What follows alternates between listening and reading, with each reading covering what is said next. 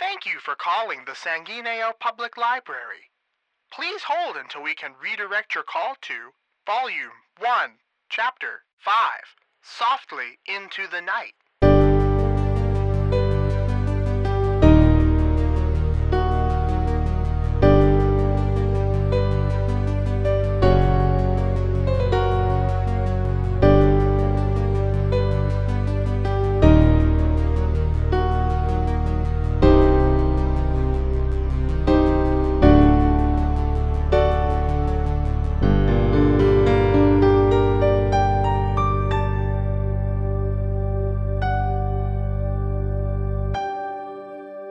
No, Grandma, I'm sorry. I slept through my alarm. Don't forget your jacket and umbrella. The forecast says heavy downpours across the state today. Thanks. At least my corpse will be dry when Eliza's done with it. Yes, Grandma, I'll be careful. Okay, well, I don't want my phone to get wet, so I'll call you later. Love you, bye.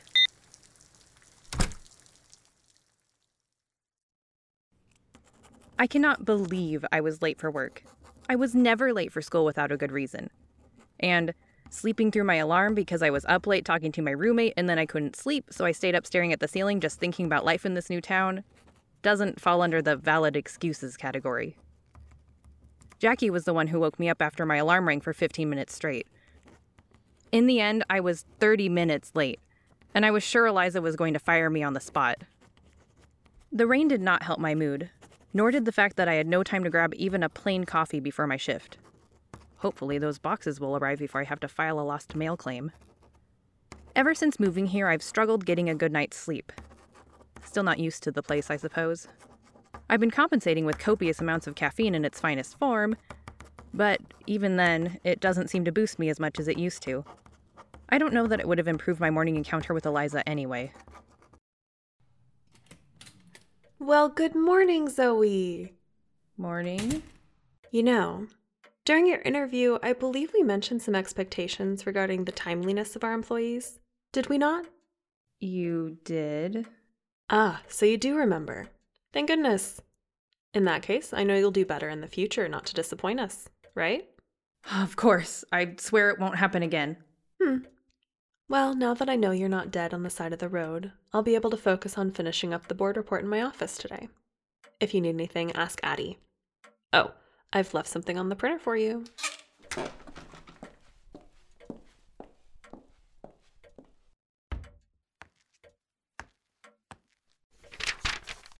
Zoe's to-do list, to be completed alongside your regularly assigned duties. fourteen-point bold font. This must have taken her all morning to make. Hello, Rory. What do you have for me to do today? Ready to print error report containing five items. Confirm. Just more work then. Hopefully I'll find time to pull all five of the books between reorganizing the first aid supplies and replacing all of the emergency flashlight batteries. Today marked not only my first time being late to work, but also the slowest day that I've experienced so far at the library. My guess is that the constant dripping from the leak in the ceiling discouraged anyone from coming in to browse. I think I saw maybe one well-dressed little girl go upstairs, presumably for story time. One item on my retrieval list took me to the back of the main floor stacks, where I managed to wave hello at Janice at her usual post. I've been warned that she's rather chatty, and I didn't want to further incur Eliza's wrath by getting caught hanging out at the reference desk instead of making progress on the error report. Eliza seemed to have been under the impression that we'd be done with these types of reports by now, but the issues with the collection must be far greater than anyone realized. At least it gives me more time with my newest work friend. And how are you doing, Rory? Have the error reports been treating you well since I've been gone? Error book marked for storage. Well, at least one of us is their usual chipper self this morning. Error book marked for storage. I agree. This weather is terrible. Error book marked for storage. Oh, if only it meant we got to stay home for the day. It certainly keeps the patrons away after all. Gives me plenty of time to work on that list from Eliza. Error book marked for storage. Unfortunately, they're all tasks that require thumbs. I appreciate the offer, though. What would be really great would be if we could turn you into a combination computer and coffee maker. That would make the rain infinitely more tolerable. Error. Item not found. Huh. Error. Item not found. Hmm. This again? Let's see. Of Dreams and Dreamers. A collection of short stories. No I S B N. But I scanned it. How? Ah, price sticker. No wonder. How did this make it onto the shelves? It's barely even a small pamphlet. To the Land of Nod. Ad Astra per Aspera. Ooh, Latin. Very fancy. Those Incandescent Ambitions. Sounds like a Matthew title. Dreaming of Droplets. Hmm, pretty name. It's not very long either. There was a certain young boy from a village near Hanau. Unlike many of the youths of his community, the young boy was content to occupy his time with writing. Day by day he impressed his pen upon blank parchment, his wild dreams taking shape on the pages before him. While other boys found adventure outside in the forest or on the mountain, the reveries that this boy recorded fascinated him more than any tree or mound of dirt ever could. "Come and play with us," they would offer. "Why do you not go outside and play with them, dear?" his mother would ask. "Why must you sit around and write inside all day? Some fresh air would do you good," his father would say. But it did not matter. Nothing could compare to the thrill of witnessing what mysteries his subconscious revealed once pen met paper. His family and neighbors simply did not understand his passion. Soon the other young boys turned from the adventure of playing to the adventure of battle, and while they went off to war, the one young boy stayed. And he wrote, and he continued to write, until only he remained.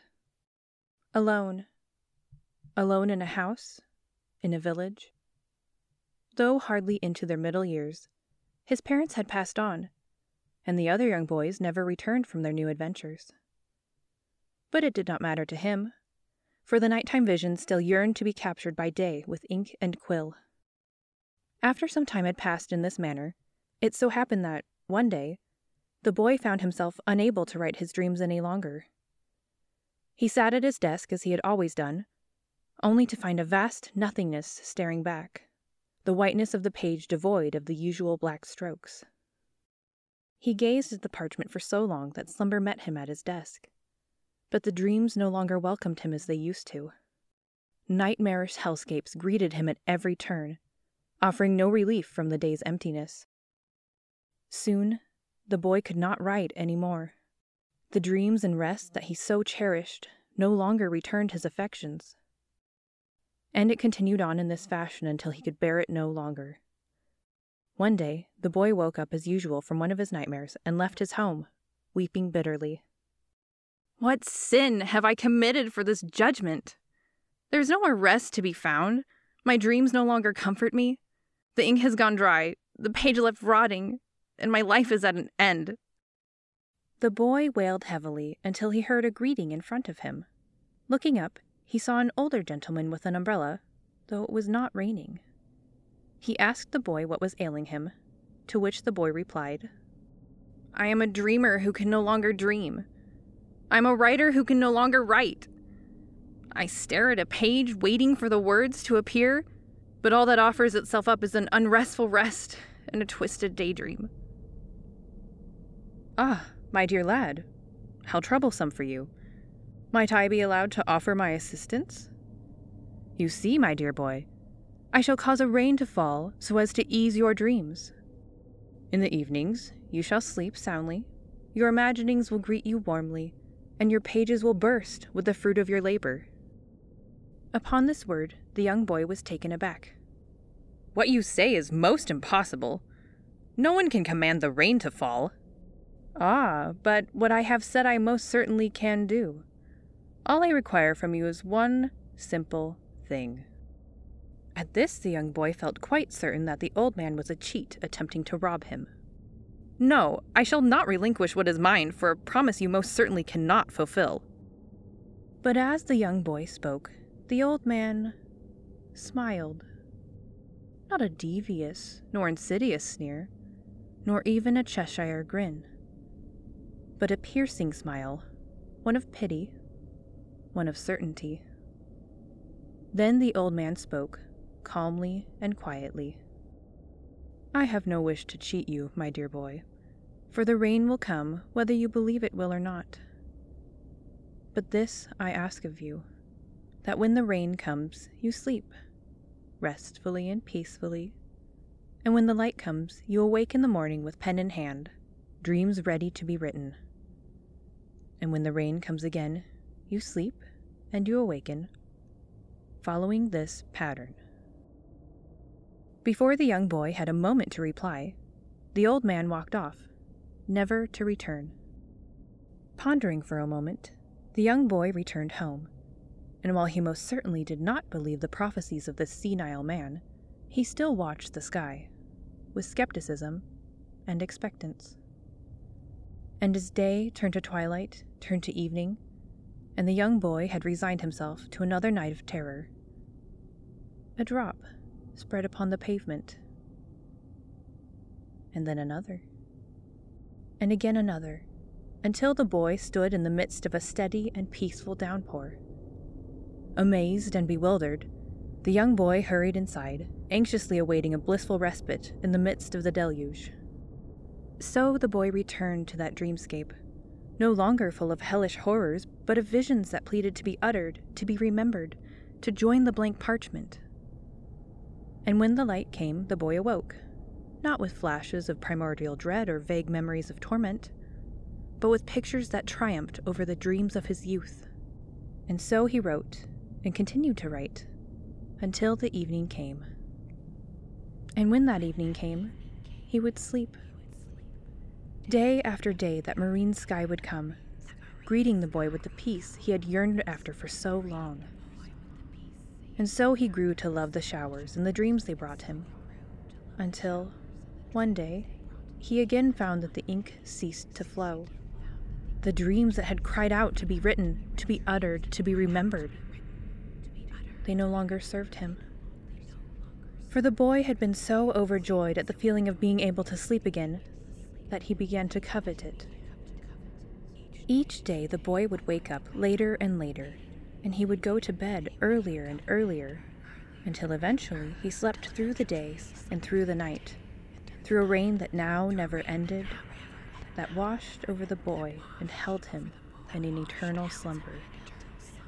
For the words had left him, and in their absence, the nightmares had seen fit to claim him instead.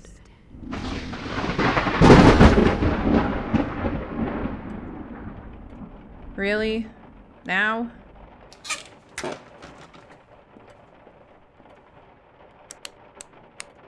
Great. No power. Come on, flashlight, where are you? Aha! Dead. Of course. Addie! Addie!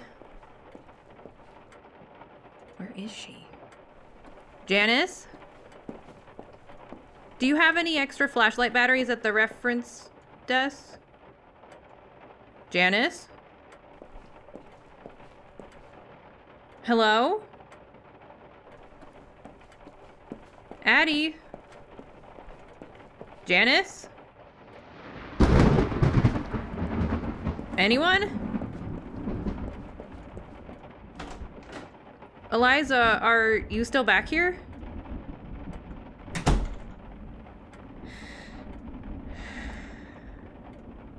It's okay. Everyone probably just evacuated outside where they can see. That makes more sense than them going down to the pitch black basement with no lights, right? Right.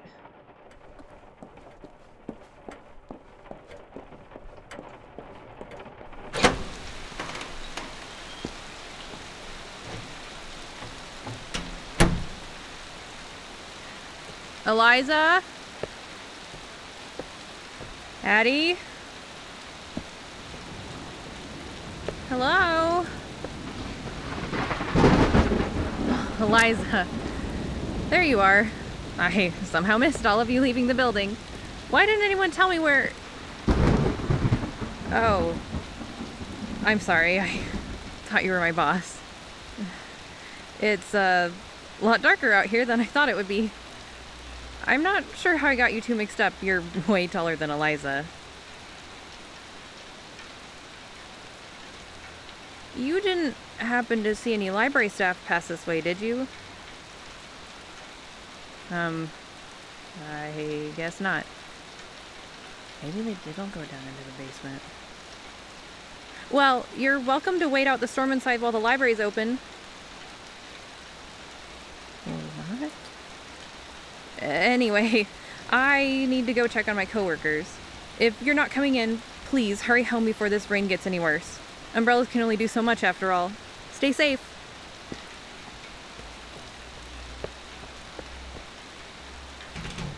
What the heck? Who locked the doors? Uh, house keys. Sorry, just give me a second. Someone must have forgotten to unlock these this morning. No wonder we didn't have any patrons today. Oh, here they are. Uh, wrong one. Maybe this one? No. Why does this place have so many different locks? I'm so sorry. I'm just going to go see if I can get in through the side door, and then I can come around and let you... Who? What are you? Stop! Let me in! Come on, please! Please!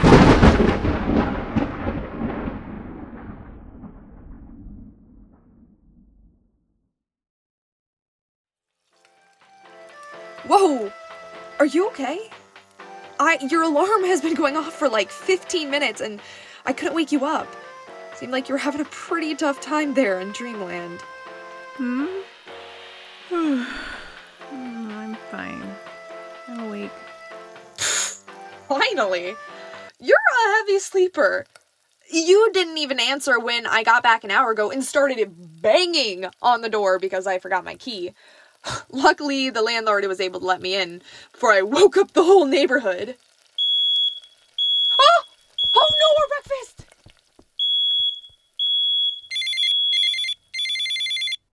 Morning, Grandma. Yeah, I'm awake. Mostly. No, I'll be on time. I'll just have to drive instead of walk. Mm-hmm. Call you later. Love you. Bye.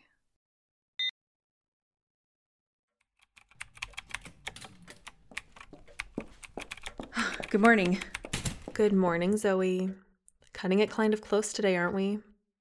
Remember, we have a strict policy in place regarding the timeliness of our employees. I didn't forget, and I'm not late. I'm glad to hear it. In that case, you should also remember what our policy about handling library property states. With care and responsibility? Yes. So then, do you care to explain to me why the custodian found your copy of the library's keys lying on the ground outside this morning when he went to clean the front doors? I... They must have fallen when I... When you... What? When I was locking up last night. Uh, I'm sorry. I'll be more careful next time. See that you are. This isn't just about library property, Zoe. It's about the security of the building and its occup- that is to say, the staff and our patrons. Do not take the matter lightly. Understood? Yes. Good. Now then, it's time to get to work. Go ahead and start with the pile of returns from this morning. I'll be in my office finishing up this month's board report. If you need anything, find Addie or Janice. Yes, ma'am.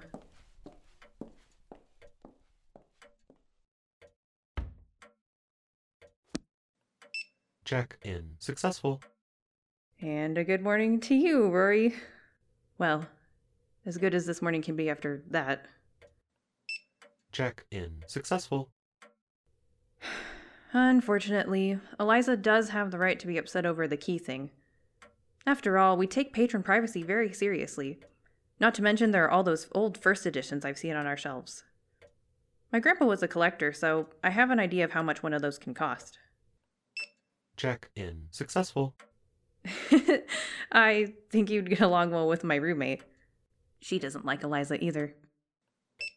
Check-in successful. Well, Addie insists that I just need to give Eliza time to warm up to me, but she's cold to everyone on staff. I think it's a lost cause. Error item not found. Again? Error item not found. Hmm. I thought we caught up on all the old returns by now. Trafchen der Traume? Looks German, but I'm definitely no expert.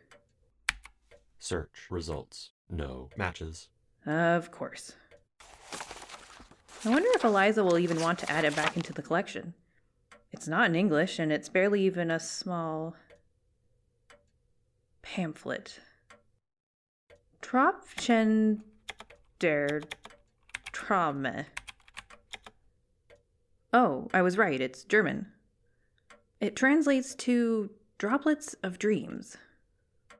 Why does that sound so familiar? Oh, uh, good morning. How can we help you today? I'm not sure what happened to that weird little booklet. I called Addie over to man the desk while I escorted the patron to the part of our collection they wanted to browse. Eliza's rule is to point with your feet, not your finger, after all. By the time the patron and I returned to the front with their sizable selection of books to check out, Addie had grabbed the pile of returns and headed out to shelve them as soon as the patron pulled out their library card. After that, the phone rang, and once I ended the call with that patron, another person walked in, and on the day went. By the time I had the chance to follow up on it and ask Addie where she'd shelved it, it was too late. She didn't remember any book that matched its description.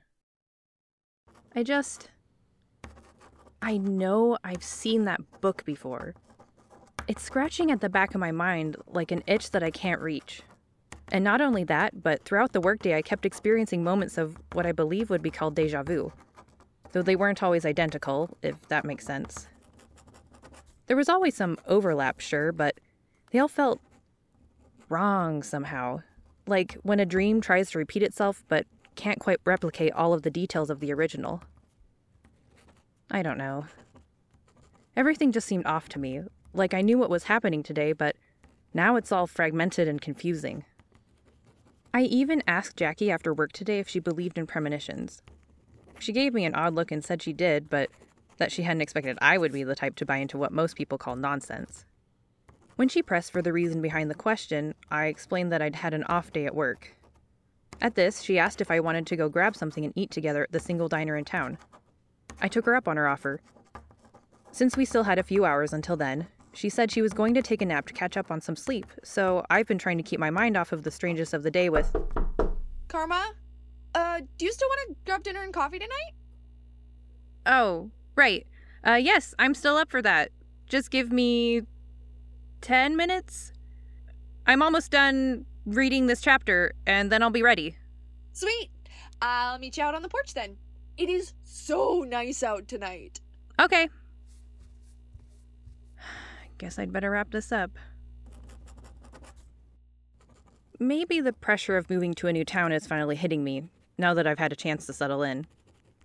After all, if someone else were telling me about all of this dreamy déjà vu, I would call it nonsense too.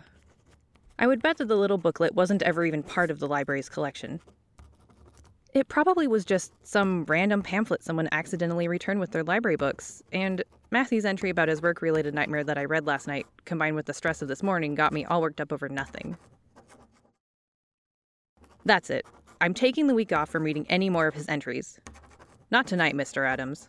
Or the next, if I can help it. Now, I'm off to enjoy some, hopefully, delicious dinner and a much-needed cup of coffee with someone who doesn't talk nonstop about the library.